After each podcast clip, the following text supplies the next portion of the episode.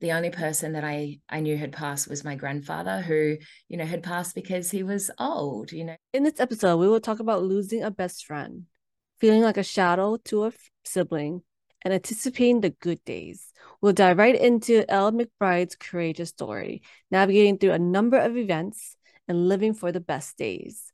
Be sure to listen in for all the details. Hello, my wonderful beasties. It's Tina, your host.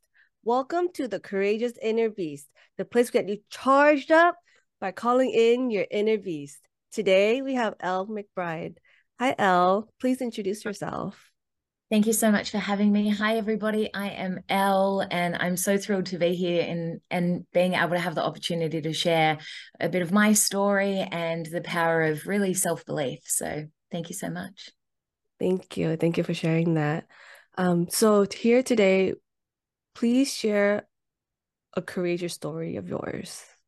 Yeah, so I suppose my story, um, I've really embarked on that journey of from self doubt and insecurity to mm-hmm. becoming globally recognized for the work that I do.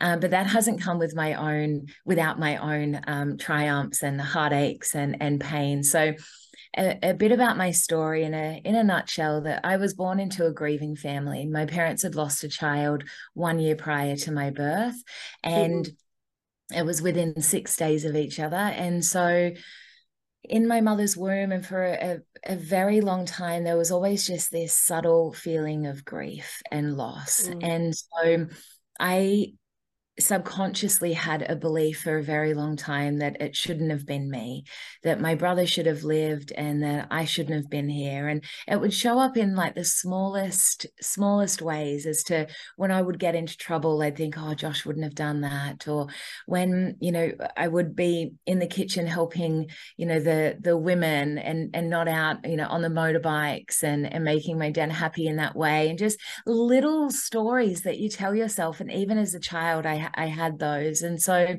I had this deep feeling and it affected me in just the the smallest ways that I was in the shadow of my brother. And so, you know, having that belief really stemmed throughout a lot of my childhood, a lot of my teenage years. And I really struggled with my mental health as a teenager as soon as I could, I, I moved out of home. I moved very far away from all of my family. And um, I moved a, a 16 hour drive. So from the south coast of New South Wales to the Gold Coast, I was out of there, leaving behind a lot of my important people. And one of those was my best friend who had to stay in our hometown um, and just kind of tie up some loose ends. She was planning to come and move with us. So I had, you know, four really close girlfriends. I moved with one of them and one stayed behind. And her mental health really took a, a turn. And she found herself in, in a situation where it just got too much. And she she decided that, you know, her her time on earth had had come to an end and she passed away by suicide. And I think for myself, I really realized in that moment, having had my own battles and continuing to have my own battles, that that was no longer an optional path for me that i yeah. i really needed to find a way when, for myself to overcome how old was she when she passed we were both 19 oh yeah yeah so very young mm-hmm. and it was a really difficult difficult time and i think i um I really then delved into work. I delved into, you know, continuous, um, you know, alcohol consumption as my coping mm-hmm. mechanism and really just trying to disassociate as much as I possibly could. I climbed the corporate ladder. Mm-hmm. How long? How long did you were in that space? You know, your your consumption, or is yeah, yeah, yeah, yeah. I I think grief is such a a difficult situation difficult you know there was for me i was living so far away from all of my family.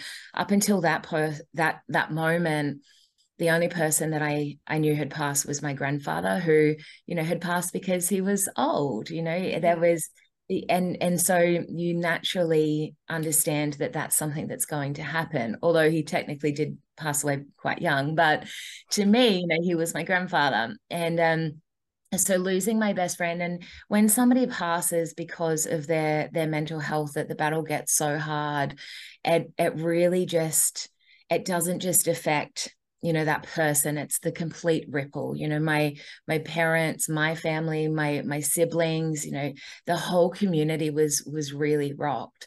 And you know for it it was 2008 so um unfortunately suicide rates have continued to grow and grow and i think we we recognize and we see it so much more uh, commonly now. Um, but up until that point, you know, Danny was the second person that I I ever knew, and one was like an extended like friend of a friend that was you know mm-hmm. ten years older that I'd never met, but I'd just heard of of their passing. So, you know, this it really rocked me for a very long time, and so I started to do things um, and my best friend was quite cheeky. She'd always be finding herself in trouble. And you know, she's got some ah, oh, there's some good stories when we sit around and talk about her.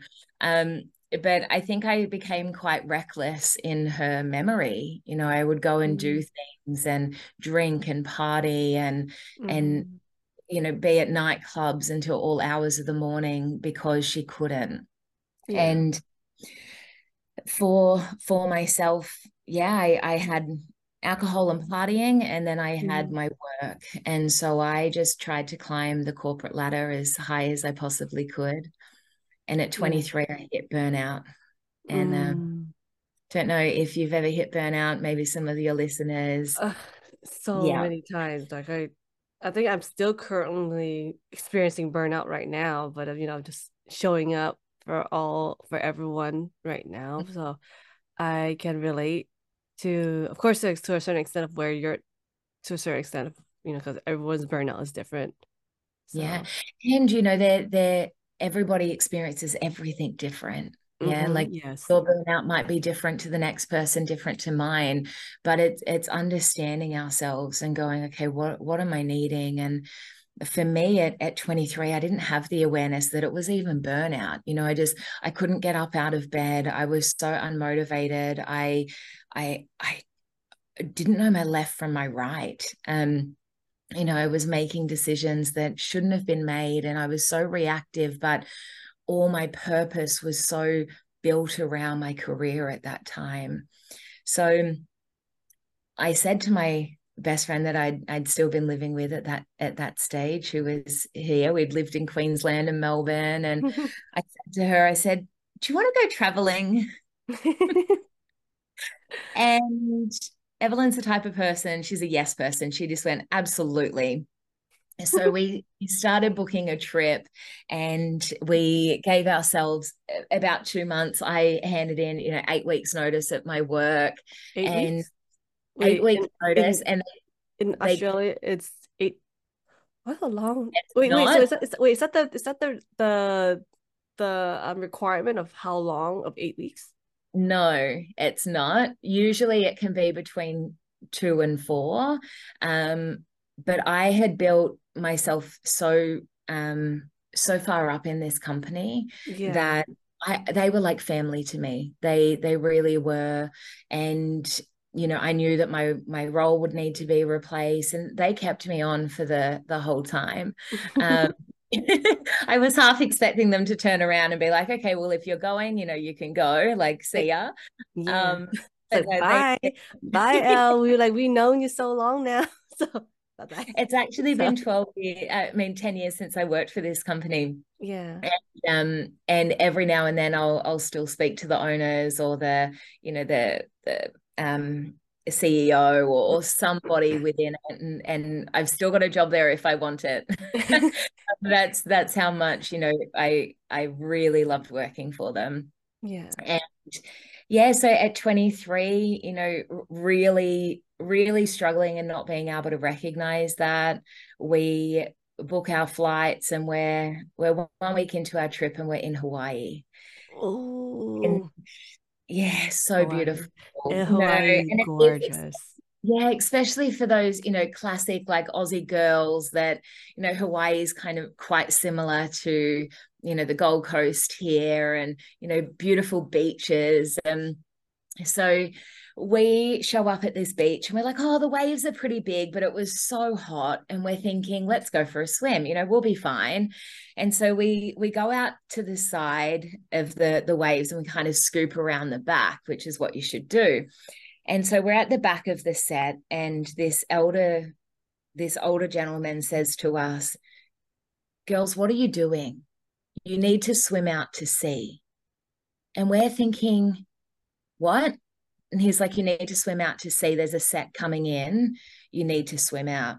And these waves start crashing on the shore and they're getting bigger. And we're thinking, our passports, our our stuff is all on the beach. We need to get to the shore. Wait, and so wait, so the older gentleman told you to go out to like go further out to the ocean? Out to the ocean. So essentially, what was happening with were these waves were coming in that was so big, and mm-hmm. so you know when you go swimming in the ocean, you kind of want to get behind the waves because then you just you yeah, know just floating, floating. floating in water um, instead of being like being cra- having waves crash on you. So yeah. essentially, that's what he was saying was uh, waves are coming in, and you you need to you need to get out there. Or you stay out there until it calms down, probably. Yeah, yeah. Mm. And so uh, Evelyn was quite a stronger swimmer than me. She starts going to the shore. She completely ignores what he says. She's like, "I've got this," and um, and she's headed to the shore. I go into a complete freeze state. I I I just completely shut off. I don't know. Do I follow her? Do I listen to this this gentleman? And then I just can't move. And these waves start coming, and I'm being crashed around, you know, in that washing machine. Like I remember mm. at one stage, I was trying to to swim and my hands were on um like the sand underneath the the waves i was swimming to i didn't know my direction and i'm just feeling feeling lost i'm i'm under the water for 3 minutes coming up for a gasp of air and then straight back under the water and i think this is it and mm-hmm. i just start praying i just I in in those moments, you know, if anybody's listening that's had a near death experience, you know, you'll be surprised with what happens in those moments. And I just start praying that my mum knows that I love her and that I'm sorry and that um, you know, that yeah, that she is just, you know, the the pain that I know that she's about to em, em, embark on. And yeah i just i just fully surrender in that moment and i knew where i was going I, I, knew of this place heaven because my brother was there my dad my my grandfather was there my my best friend was there i knew where i was going and so i see these gates and as i'm about to walk up to these gates this this man appears this vision of a man mm. who you know i could only assume was god at that point and yeah. he says to me your life has purpose, your life has meaning, it's not your time. Mm. And I receive those words. And in that moment, I'm pulled up out of the water. Mm-mm-mm. And I'm, a lifeguard comes and, and grabs me and I'm I'm on the shore. And this all happens so, so quickly. And I mm. and I I'm taken up to the the shower. I didn't need resuscitation. I was simply alive. Mm-hmm. And I at the shower and the water's washing over me and my best friend's crying i'm crying there's snot and water ascending from every area of my body and i am just completely shaken yeah. and it took a really long time for me to kind of unpack um, the grasp of that significance of that event you know yeah. having having been told my life has purpose my life had meaning I think I really threw that to be like, um, you know, yes, I, am meant to be alive, but I'm meant to have purpose and mm. I, I mean something and I matter. And yeah, it was a really big un, unpacking from from that as to you know that really ignited my passion for personal growth and for healing. I delved into as many practices that i could. Some modalities made things harder some modalities made things a lot easier. Um what kind what kind of modalities? And also well, you see you were 23 at the time when it happened too correct? Okay. Yeah yeah. Yeah so yeah so it's been a big 10 a big 10 years for me since since that happened. Um I'm now 34, so actually technically 11. But um, yeah, for for myself, you know, I I I left Hawaii and we continued our travels, and it wasn't until I was in Vegas where I had my first ever panic attack, and that really. Oh, Wait, so were you wait, I just want to go back a little bit with Hawaii. So when that incident happened, did you stay there longer after the incident or do you mean immediately you and Evelyn were like, okay, we gotta go. Like let's pick up our like pack up our bags. We need to go now. God, this was trauma. Or like just was this event was like, mm, I don't know.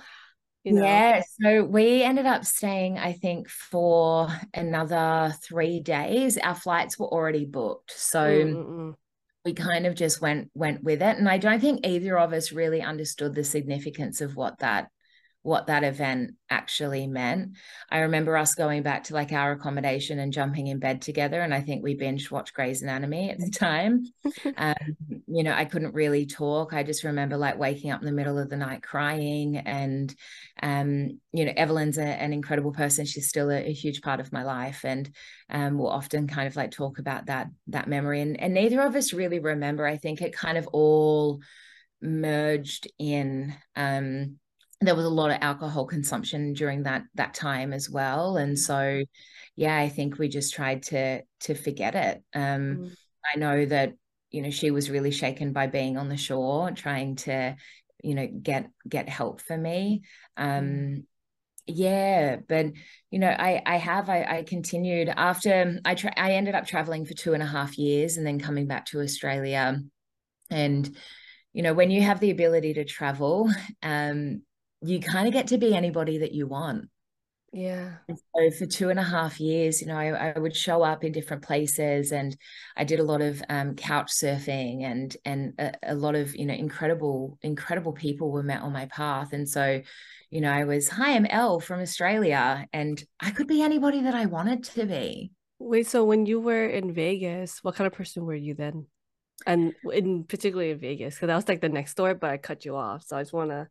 Make sure that yeah I by the time we got to vegas you know i was really i was really struggling but i would never have admitted it you know mm. on the outside i've always had this incredibly confident outgoing type personality yeah. you know if, if you went to a party you knew that i was in the room if you were alone at a party you knew that i would be the person to come up and make you feel comfortable and and talk mm. to you in high school, I was the girl that was friends with everybody, but I never really felt like I belonged.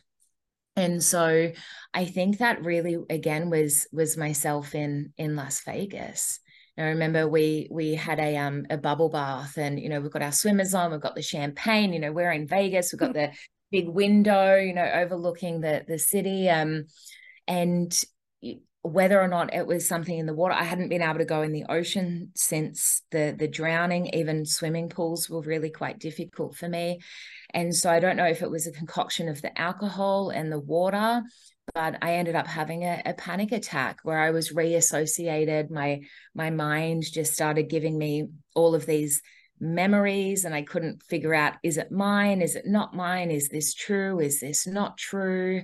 And it really then from there kind of sent me a little bit crazy. I I I really went it was the it was a really big pillar in a very fast downfall in my mental health. Mm. And so when I did get home to Australia and I realized I'm not okay and people were worried about me. My my family was was worried about me and I really needed to find something that would work and i and i did. I've tried nearly every modality under the sun. If you had have told me that you know skipping on one leg and you know patting my head would would help me i, I would have tried it. Um you know i'm very grateful that i when i was medicated at 15 for depression that the the medication didn't make me feel good. And so I mm-hmm. really felt like that wasn't a way for me. I knew that suicide wasn't a way for me. I needed to find a different way. And so I tried many things like hypnotherapy, kinesiology, EFT, EMDR, um, yoga, you know, movement, exercise, like there there wasn't really talk therapies there was so many so many measures that i had had tried in inner child work there there really wasn't wasn't much left. And that's when um I found myself visiting the Gold Coast and and staying with a friend here. And I I happened to have walked into a coffee shop and was introduced to a lady named Karen Hedges. And we just got talking. And you know when you meet somebody that just reminds you of a part of you Mm-mm. that yes. you go wow you know it might be like a, a movie star or a, a, ted talker and you're like the way they're presenting just like makes me you know i really love that there was just there was just something about this woman that i could see myself in her this this part that i'd lost this confident beautiful embodied woman and she mentions that she's just been over in the UK and studied in this modality called havening techniques. And yeah. again, I was like, I don't care what it is, I'll do it. I will do it. And so we caught up the next day and I sat in the the haven in her chair and and she just tells me, you know, what what's what's there for you. And all I said was when I was the three little words when I was, and I burst into tears. And Wait, what does it mean by when I was, or what? Well, I, I started to to tell her why I was there. You know, the the pain that I was carrying, the hurt that I was carrying. Uh... all I all I said was when I was, and I just became so associated. I was I just felt so safe in her presence. And she starts stroking my arms and using yeah. some simple brain distractions. And 15 minutes later, I had this sense of freedom that I don't know if I'd ever felt. Yeah. There was just this lightness. And the session ended up going for close to two hours.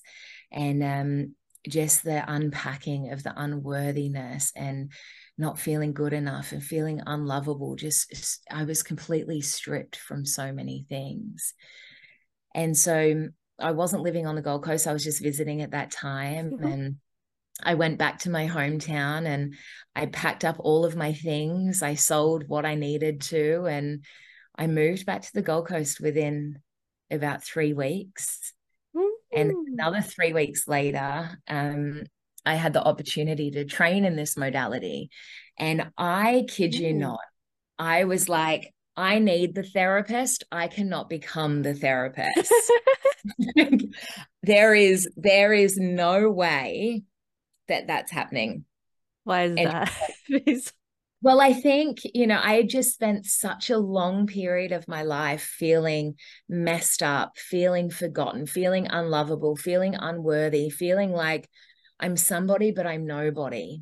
Yeah. And so when I started in this modality, I, I really studied in it for myself and I had to become my own client. And I did that for the first 12 months of my life. I just dedicated my life, 12 months of, of being certified. But then I started to attract people into my life that were like, what is it that you're doing? And I'd hmm. say, well, it's havening. I said, I, I've I'm doing case studies if you'd like to have a session. So I ended up in that in that first 12 months not only utilizing myself as my own client, but I gifted like close to 250 sessions of this modality to really become an expert myself in facilitating that space. I was only meant to do 40 to get certified, but I did so many. And um, yeah, then you know that was that was seven years ago now. Been certified for for just under six. And yeah my journey is i've really become a leader in in this modality. And i know that havening found me. And not to sound egotistical but i'm very good at it. It's a it's a beautiful modality where that space has to be held for somebody. It's very nurturing which i've always had that nurturing part of myself it it requires our intuition and our connection with the holy spirit of something greater than us to go ah wow okay i'm i'm guiding it. I'm really protected. I don't have to listen to somebody's story. Just like when i sat down with all of my pain and all of my shame and all of my heartbreak and all i had to say was when i was.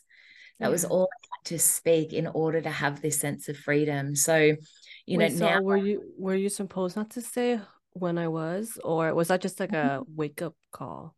yeah, I could have shared anything. You know, now when I work with clients, you know, sometimes they they'll come to me and they say, "Elle, I've I've worked with with so many people, but I've never had the opportunity to tell somebody what I've been through." Um, and I really want to share that with yourself. And I'll say, of course. And so I'll sit and I'll I'll listen to their their whole life story. Um, where other people come in and I have no idea what they're working on.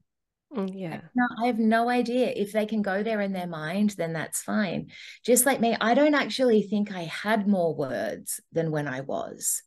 Mm, I think that's all I had because there was so much confusion and torment and limiting belief within myself. I I didn't have anything else to say. I couldn't, I'd been trying for, you know, for such a long time, and especially those six years where I had very complex PTSD, where I was so confused. It was so complex. Where do I start? So all I had was when I was, and my amygdala went into a, a, a flight response, right? Yeah. The the the tears came the emotion was there the feelings were there and that's all we need within havening if if there's a a triggered response of the amygdala that's what we're working with it's it's traditionally known as amygdala depotentiation we're changing the way that we respond to past memories, past beliefs, past thoughts. Whenever I used to think of my best friend that passed away, I had a deep level of guilt. I had only been visiting her the week prior to her passing. And I also carried a lot of shame. Yeah. I Wait, was she always stayed? Did she after you left when you were 19, did she stayed in your hometown the whole time? Yeah yeah Oh, yeah okay. there was some some legal things that were going on she needed to stay there and you know so i did I, I felt the guilt from from leaving her there for not waiting until she was ready i felt the guilt of of yeah not calling enough not sending enough text messages you know it was a different time then. We i don't even know if we really had facebook messenger. We definitely didn't have instagram. You know we didn't I don't use Snapchat, but we didn't have that then. Um, so there wasn't this way of regularly staying in contact. And so yeah i i really carried that. And for you know 10 years i remember just that that pain being there every time i would think of her every and it was an odd thing. I had a, an odd trigger that every time i get into the shower i would think of her. I don't know what the association was. I know it's very odd. Um Still now, still now, you don't know why when you're showering, she comes yeah. up. yeah well i've been able to work through that because now i i no longer mourn her I celebrate her. I have a legacy in her name. You know, the the month of October is the month that she passed away, the 16th of October. And in that month, I go above and beyond in my generosity, in giving back. You know, I do more pro bono sessions that month than any other other month. Um, you know, if there's anybody in my community that I know that is struggling, people know Elle's number, right? I, I do that many legacy sessions in her name. I work with many teenagers, young adults, and adults that are struggling. Um, in in her name, you know, I've I've utilized it and utilized that pain um, from a place of you know her life had purpose and it had meaning, and I I know in our small town that it shook a lot of people, it Yeah. woke a lot of people up, and as hard as it is, her her life was so beautiful, you know, and it, and it left a really beautiful meaning. And so being able to shift my perspective, utilizing the tools that I have from pain and suffering into light and understanding is such a gift. Yeah. Yeah. Mm. And I also like even as I'm listening to you, at least in this particular with your best friend, I could feel the celebration that you have for her, the legacy, and at the mm-hmm. same time too, the feeling of like you know that like that strong, intense feeling of sadness still. Like just like it would never go away. Like, of course it would like the feeling would never go away, but I felt both very strongly in both. And it's just like, yeah, it's Yeah. you I can And tell that you loved her so much. I know. I can, I Oh, can so feel much. And the, the sadness really is that we we, you know, both had to go through that and experience that. yeah. no but but we are humans and we will suffer it's just how we how we look at that suffering i live by the motto and and somebody might be able to you know take this on but my motto in life is some of the best days of my life haven't happened yet mm. some of the worst days of my life haven't happened yet ah wait so yeah. what does that really mean so i understand the the the best days but then what does it mean so is it more like anticipation or no, so for myself, my goal is to be as resilient as I possibly can because the hard days are coming. You know, mm. my parents are both still alive. My my four other siblings are still alive. My nieces and nephews. I've my dog. You know, there's there's going to be suffering and and pain and loss and you know with statistics growing you know we, we're going to fit into some of those statistics you know with with health and wellness and and so for myself it's it's not about anticipating the worst that's coming because it is coming you know mm. we we don't get out of this alive but it's how can i ensure that I'm taking the best care of myself. So when those things do happen, not only will I be able to help myself, but I'll be able to help those around me. Because when Danny passed away, I had alcohol, mm. I had sex, I mm. had um you know my my work i i would run away you know it was i was very hard for anybody to talk to you know people were on eggshells around me for a very long time and so you know, if anything like that were to ever happen uh, again, you know, I, I want to make sure that I'm okay. Yeah. yeah. that I can that I can get through without going to those um, you know, distractions and devices and those addictions. Um, and so yeah i really live by the the motto that some of the best days of my life haven't happened you know because i'm you know hopefully going to get another chihuahua soon and i will you know get, get, married. Maybe there's children you know there's uh, holidays to different places that i'll take you know there's there's really wonderful things that are going to happen in life as well. So you know if anything i anticipate the good days that are coming and not, not the bad days. Um yeah because they're all lessons and learnings, but just to make sure that I'm okay when those hard things do come. Thank you. Oh, that thank you for thank you for clarifying that. It totally makes sense. Anticipating for the amazing great days that's coming, but also like you said, resilience, bringing resilient when it is coming, when the mm-hmm. bad days are coming, because this is life. It's gonna happen, and we just have to handle it and then bring take care take care of ourselves and then come back. After yeah. that. Um, I know you already mentioned about like the model. It already seems like this, but what is your one takeaway? Like it seems like it's the model your takeaway, but I mean, it could be something else too.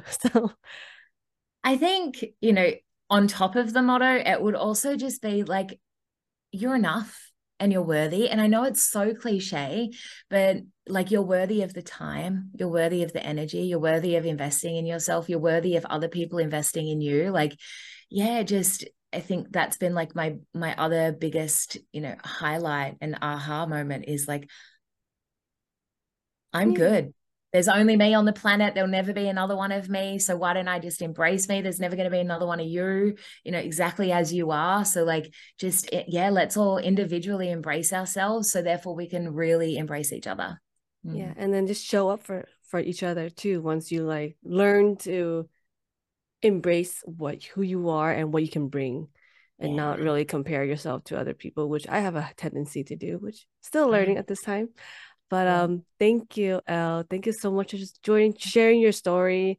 I love every single part of your story. It's i felt for every single one. Mm-hmm. and it's yeah it's, it's kind of speechless on it too because you went through quite a bit you know, mm. in during your life so far, and then still you're coming back up now to be there for other people as well too. And so thank you so much for sharing your story. Thank you for being here. And so yeah. Thank you everyone for just listening in. And if you enjoyed this conversation, please a review wherever you're listening and look out for new episodes every Tuesday on the Courageous Inner Beast. Thank you for listening in. If you enjoy our conversation and would like to know more about Elle McBride, Please look at the show notes for more information and for the links.